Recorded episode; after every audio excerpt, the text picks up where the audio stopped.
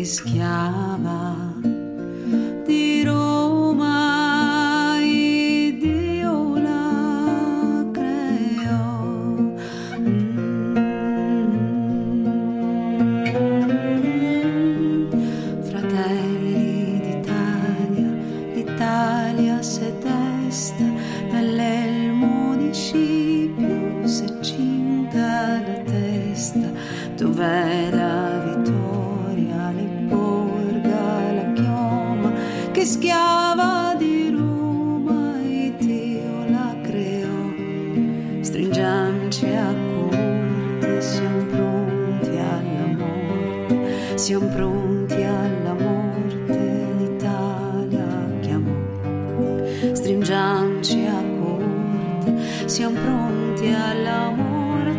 siempre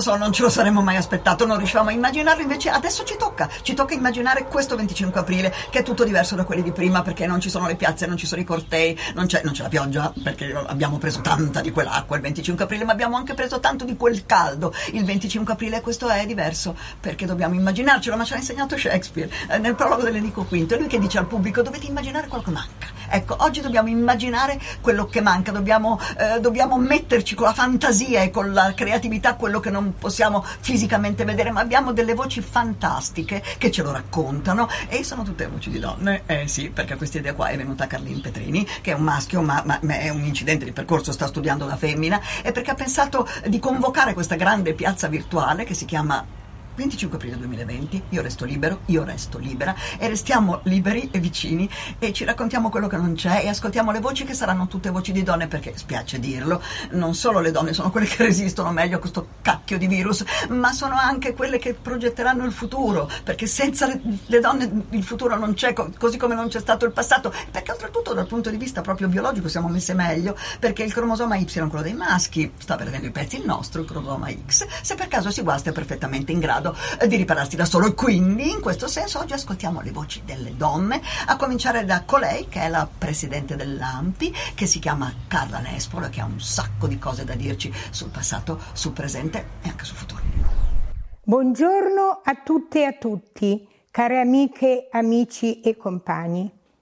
Oggi è il 25 aprile 2020, una data che ricorderemo perché non potremo, come gli altri anni e come hanno fatto prima di noi i nostri padri e i nostri nonni per 75 anni, incontrarci nelle piazze, abbracciarci, salutarci, cantare assieme. Dobbiamo rispettare le regole imposte da questa terribile pandemia, dobbiamo nell'interesse nostro e di tutta la collettività rispettare il fatto che dobbiamo stare chiusi nelle nostre case. Certo, questa mattina un fiore l'abbiamo depositato. Tre, quattro persone istituzionali, rappresentanti e presidenti delle AMPI sui monumenti dei nostri morti. Ma oggi stiamo in casa, partecipiamo a questo flash mob con i nostri pensieri, con i canti, con i video e facciamolo soprattutto col nostro cuore e con la nostra mente. è il 75 di una storia meravigliosa, la storia di un popolo inerme che ha saputo opporsi dopo vent'anni di oppressione fascista e nazifascista, si ha, ha saputo opporsi all'occupazione tedesca, al suo servo fascista e prendere le armi come hanno fatto i partigiani in montagna o i gapi in città, oppure senza armi come le donne, il cui contributo è stato fondamentale per la vittoria della resistenza, le staffette, i contadini che hanno difeso, nascosto, sfamato, pur poverissimi, i partigiani, gli operai che hanno difeso le fabbriche, i porti, i ponti, dall'occupazione, dalla devastazione del nazista in fuga. Ecco, quel popolo, con l'aiuto degli alleati, naturalmente ha liberato l'Italia. Il 25 aprile è questa data simbolica voluta dal Comitato di Liberazione Nazionale Alta, Alta Italia e quando pronunciamo questa parola, festa nazionale della liberazione, noi sappiamo che ricordiamo quei partigiani, quelle donne, quei preti che stettero vicino alle loro comunità, ricordiamo gli imi, ricordiamo i deportati, ma ricordiamo non solo per un atto necessario e doveroso di omaggio e di gratitudine, ma per parlare dell'oggi, della Costituzione nata dalla Resistenza, il più grande regalo che ci ha fatto la lotta di liberazione quella Costituzione meravigliosa che ha al suo centro la pace, il lavoro, l'ambiente, il rifiuto del razzismo, quella Costituzione che va attuata, non soltanto letta. Sentiamo un assillo, che la memoria venga trasmessa alle giovani generazioni. C'è un grande impegno e un grande lavoro da fare in questo momento per la scuola, per le famiglie, e in un momento in cui addirittura le scuole sono chiuse e le famiglie rinserrate. Ma possiamo farlo. Possiamo farlo attivando la memoria, la conoscenza, la solidarietà. E possiamo farlo non solo, ripeto, con lo sguardo verso il passato, ma verso il futuro. Chiudo questo saluto di questa giornata che sarà poi caratterizzata dalle testimonianze di partigiani, di giovani, di musiche, di presenze varie, di letture, di immagini. Chiudo questa, questo mio saluto dicendovi semplicemente questo. Buon 25 aprile. Facciamo sì che la società che uscirà da questo momento tremendo che possiamo vivere insieme sia più giusta, più libera, più solidale. Questo sarà una nuova rinascita così come i partigiani avrebbero voluto e ci hanno insegnato. E lasciatemi dire ancora una cosa in ultimo. Il saluto lo rivolgo agli anziani. Mi diceva un vecchio partigiano, guarda, nei popoli primitivi non c'era la parola anziano o vecchio, c'era la parola saggio. E oggi che questo terribile morbo si porta via anche tanti di questi saggi, noi vi diciamo ancora una volta grazie, ancora una volta un impegno anche in vostro nome per il futuro. Siamo certi che ci sarà nelle giovani generazioni. Buona giornata a tutti. Eh, lo so, mi vengono in mente citazioni di uomini, ma va bene, visto che oggi dal vivo parliamo solo noi femmine. Eh, ascoltando Carla Nespolo mi è venuta in mente una poesia di Thomas Stearns Eliot che amo moltissimo, eh, che dice che aprile è il mese più crudele perché genera l'illada terra morta e confonde memoria e desiderio. E credo che sia uno, questo uno dei punti forti, no? Ogni volta che facciamo queste celebrazioni così sentite, così condivise, di, di, di cose così importanti della nostra storia e della nostra vita, è difficile mantenere l'equilibrio e riconoscere, non confondere la memoria e il desiderio. Però abbiamo delle straordinarie compagne di strada. Eh, adesso sentirete Marisa Rodano. Marisa Rodano è nata nel 1921, 1921 fa, che oggi ne ha 99 di anni, non ci crederete vedendo vedendola e ascoltandola e ha una forza straordinaria che è quella della testimonianza, dell'esserci stata. Ci racconta il senso delle parole, ci racconta che cosa voleva dire allora resistenza e che cosa continua a voler dire oggi resistenza e ci racconta soprattutto che uno non è testimone soltanto perché c'era, si è testimoni perché non si è mai smesso di esserci. Ecco, è questo credo che, che stiamo imparando oggi, che si è testimoni perché non si è mai smesso di volerci essere e di voler condividere e di voler spiegare e di voler dare un senso preciso alle parole. E, e, e mentre lei nasceva in quegli anni lì, Eugenio Montale scriveva non chiederci la parola, scriveva codesto solo oggi possiamo dirti ciò che non siamo, ciò che non vogliamo. Invece noi oggi, grazie a queste fantastiche ragazze, forse possiamo anche cominciare a capire che cosa siamo e quello che vogliamo. Eh, ringrazio di avermi invitata a questa iniziativa sulla resistenza. Certo, le parole tendono a cambiare significato nel tempo. Per esempio, oggi resistenza significa di fronte alla pandemia di coronavirus durare, sopravvivere. Per me, studentessa al liceo Visconti di Roma, Resistenza significava opporsi alle stupide norme che il regime imponeva ai ragazzi e alle ragazze. Indossare camicetta bianca e coda nera a pieghe, partecipare ai giochi ginnici o alle sfilate a vedere l'impero, tutti impegni poco attraenti. Avvertivamo l'esigenza di opporsi alla repressione del fascismo nei confronti di coloro che non obbedivano ciecamente alle direttive del regime. Perciò costituimmo gruppi di studenti che come primo obiettivo avevano quello di opporsi alla minaccia imminente della guerra e dell'occupazione nazista. Il primo gruppo assunse il nome abbastanza incongruo di cooperativisti sinarchici poi, sulla base della tesi sostenuta da Monsignor Giuseppe De Luca, amico del Cardinal Tardini, capo della segreteria di Stato Vaticano, che i cattolici sul terreno politico potevano essere di qualsiasi partito, ci denominiamo cattolici comunisti.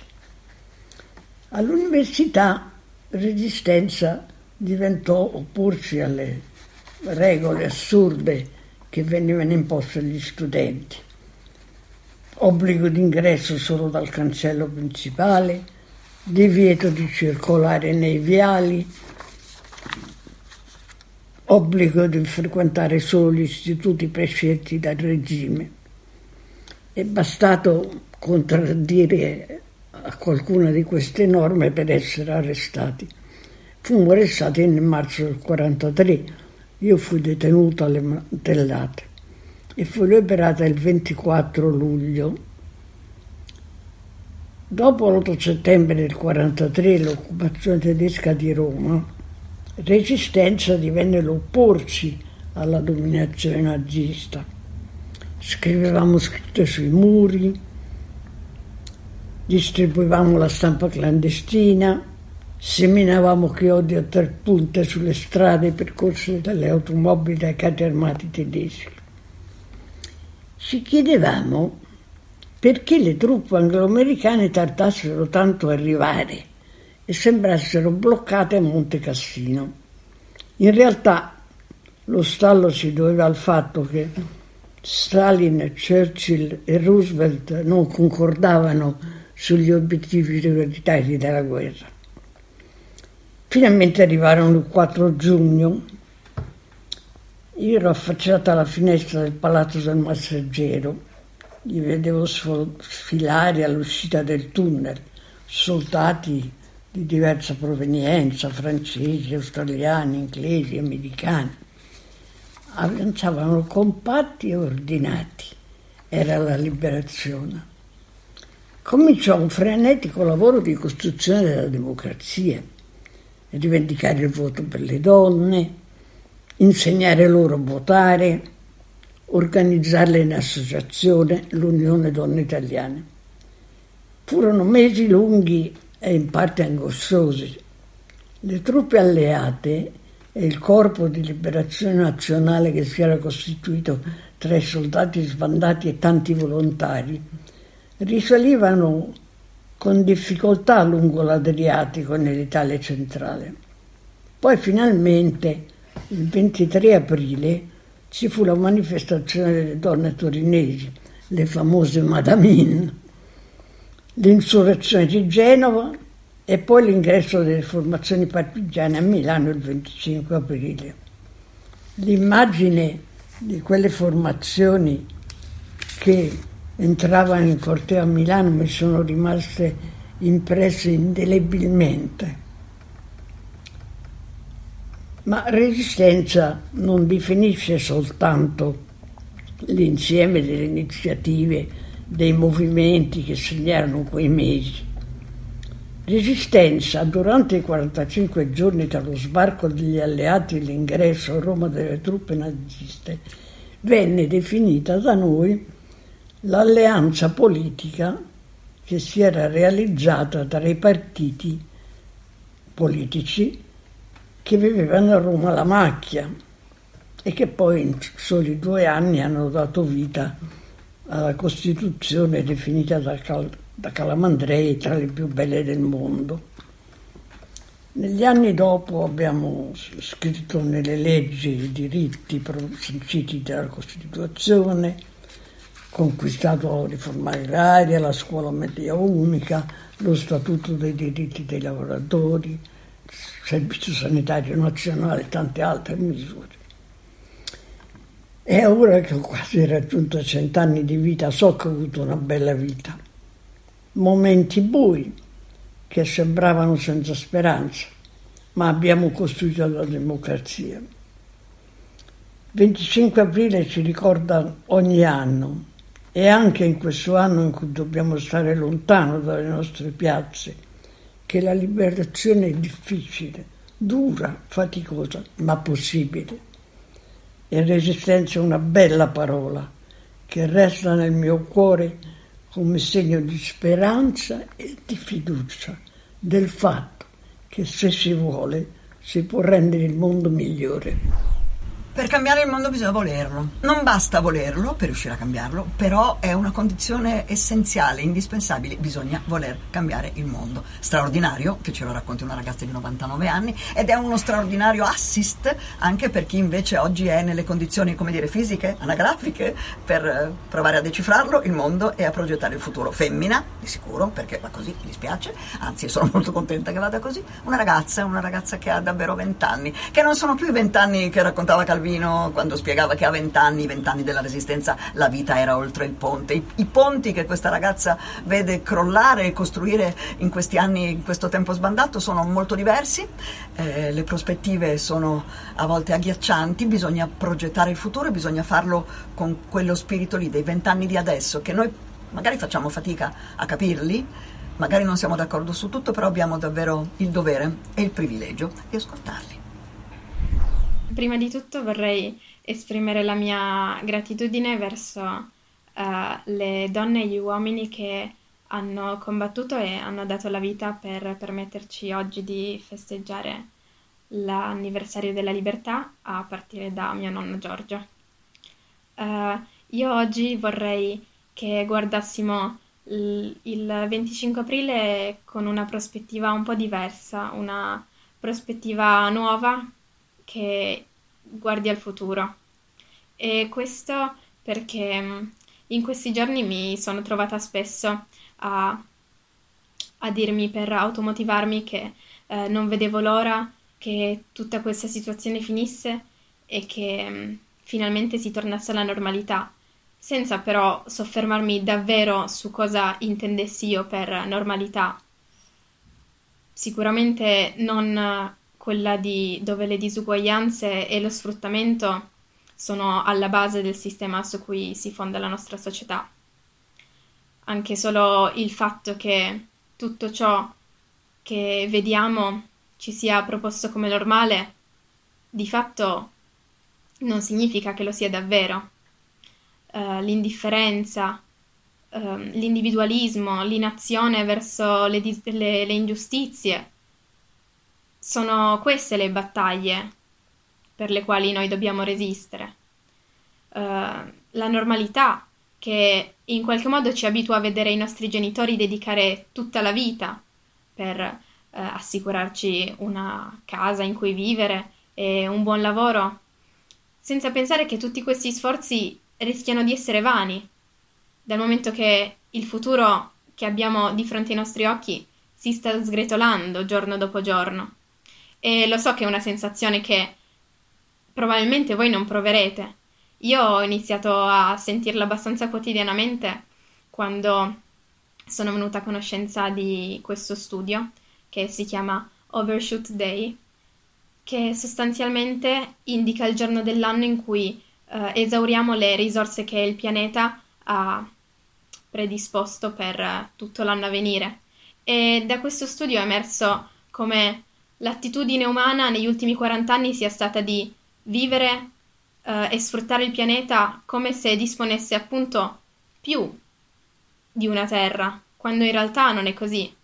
E tutte le risorse che stiamo sfruttando e che per più di 40 anni abbiamo sfruttato in eccesso, di fatto le stiamo togliendo nel tempo alle generazioni che verranno, ma non generazioni lontane, distanti dal nostro immaginario, le generazioni delle vostre figlie e dei vostri figli, la mia stessa generazione. Io ho vent'anni e so che vedrò e vivrò sulla mia pelle le conseguenze della crisi climatica. E sinceramente, se qualcuno me lo chiedesse, direi che sì, sono abbastanza spaventata da questa cosa. E lo sono perché le persone che mi dicono di esserlo sono le stesse a cui si sta affidando tutto il mondo oggi, nella speranza che possano trovare una soluzione all'emergenza Covid-19. Sono scienziate, scienziati, ricercatrici, ricercatori che in tutto il mondo unanimamente ci dicono che abbiamo otto anni per riscrivere il nostro futuro, per porre rimedio a danni in, altrimenti irreversibili. Otto anni che non ci danno il tempo di aspettare che la crisi climatica sia chiaramente di fronte ai nostri occhi prima di poter pensare di agire. La storia ci ha insegnato che, a seguito delle crisi economiche, la ripartenza ha sempre portato con sé un aumento esponenziale della produzione e delle emissioni. E questa volta però noi non possiamo seguirla la storia. Possiamo invece seguire quello che la storia ci ha insegnato. E l'unico modo per farlo è ripartire con una transizione ecologica. Lo so che sembra assurdo parlare di transizione ecologica il 25 aprile durante questa emergenza globale, ma farlo è importante perché con l'andare avanti del tempo a intensificarsi non saranno solo i disastri ambientali, bensì tutti i dissesti socio-economici. E in parte li stiamo già provando con questa prima crisi globale. Il fatto che da un giorno all'altro una nazione dell'Unione Europea diventi una dittatura, o il fatto che gli indigeni dell'Amazzonia vengano di nascosto eliminati uno ad uno perché scomodi a uno Stato che sfrutta delle risorse che appartengono all'intero pianeta. Il fatto che una nazione sia andata in crisi per qualche barcone di migranti disperati che scappavano dalle guerre, quando tra il 2030 e il 2050 sono 200 milioni i profughi ambientali che saranno costretti a scappare dalle loro terre a causa del surriscaldamento globale. E allora forse è questo il momento di spezzare le catene e di uh, cercare un nuovo dialogo attraverso la non violenza per cercare di immaginare tutti insieme una nuova possibilità di vita per tutti e tutte. Um, oggi è un giorno importante per farlo, perché il 25 aprile merita una riflessione ulteriore rispetto a tutto ciò che di fatto minaccia l'esistenza stessa della democrazia. E ce l'hanno insegnato, oltre ai libri di storia, le testimonianze che abbiamo appena ascoltato, che persone come Hitler e Mussolini non sarebbero mai riuscite a raggiungere i loro scopi, senza poter contare su milioni di consensi, milioni di persone che hanno lottato per poter portare avanti idee tanto degenerate. Ed è questo che abbiamo imparato, che nei momenti di difficoltà è un istinto umano quello di unirsi e di aggregarsi. Ma stavolta non possiamo commettere di nuovo l'errore di abbassare la testa. Non adesso. E dobbiamo dire basta alle fake news, basta alla pretesa di sapere tutto, basta alla paura di poter cambiare. Mm, perché quello verso cui noi vogliamo andare è una nuova normalità, finita l'emergenza coronavirus, una normalità in cui non sia possibile che l'1% della popolazione detenga il 50% delle ricchezze mondiali, una normalità in cui non ci siano disuguaglianze e sfruttamento alla base del nostro sistema. Se penso al 25 aprile, in poche parole mi viene in mente la cartolina che mio nonno, finita la guerra, ha inviato da partigiano a sua madre. In quella cartolina c'erano scritte poche parole. Libertà, non per noi, ma per tutti. E io credo che in queste poche parole davvero si possa riassumere tutto quello che oggi i nostri nonni ci hanno lasciato in eredità. Una nuova battaglia che dobbiamo vivere in prima persona, appunto per un nuovo mondo più equo, più giusto, che possa ridare libertà e dignità, non solo per noi, ma per tutti e tutte. Contro le vostre milizie, sevizie, immondizie, spese, imprese, bandiere, carriere, polveriere, istanze, finanze, glorie, vittorie, sciarpe littorie, sedie gestatorie, eh, contro la vostra sana ideologia, la vostra brava polizia, GPU, Gestapo, FBI, mi inculpò, povera, rape, compagnia e tutta la vostra mortuaria litania. A noi vale quell'unica eterna scaramanzia, l'allegria degli FP, felici Comunque, se proprio vi piace la tristizia, godetevela voi la vostra. Questa terra non è mica roba vostra. È da secoli, da millenni che cerchiamo di farvelo capire. Mamma nostra mica ci ha fatto per servire gli usi vostri, mica ci ha fatto gli occhi per guardare le tristi facce vostre, mica ci ha fatto gli orecchi per ascoltare le tristi chiacchiere vostre. La vostra guerra non è la nostra. Noi siamo per l'allegria e la grazia, ossia la felicità. Sarebbe una magnifica stravaganza di scavalcare tutti insieme i tempi brutti in un allegro finale. Felici tutti. Forse il primo segreto essenziale della felicità si potrebbe ancora ritrovare. L'importante sarebbe rimettersi a cercare. Bella, eh? Elsa Morante, il mondo salvatore ai ragazzini. Bella, ma bella, bella.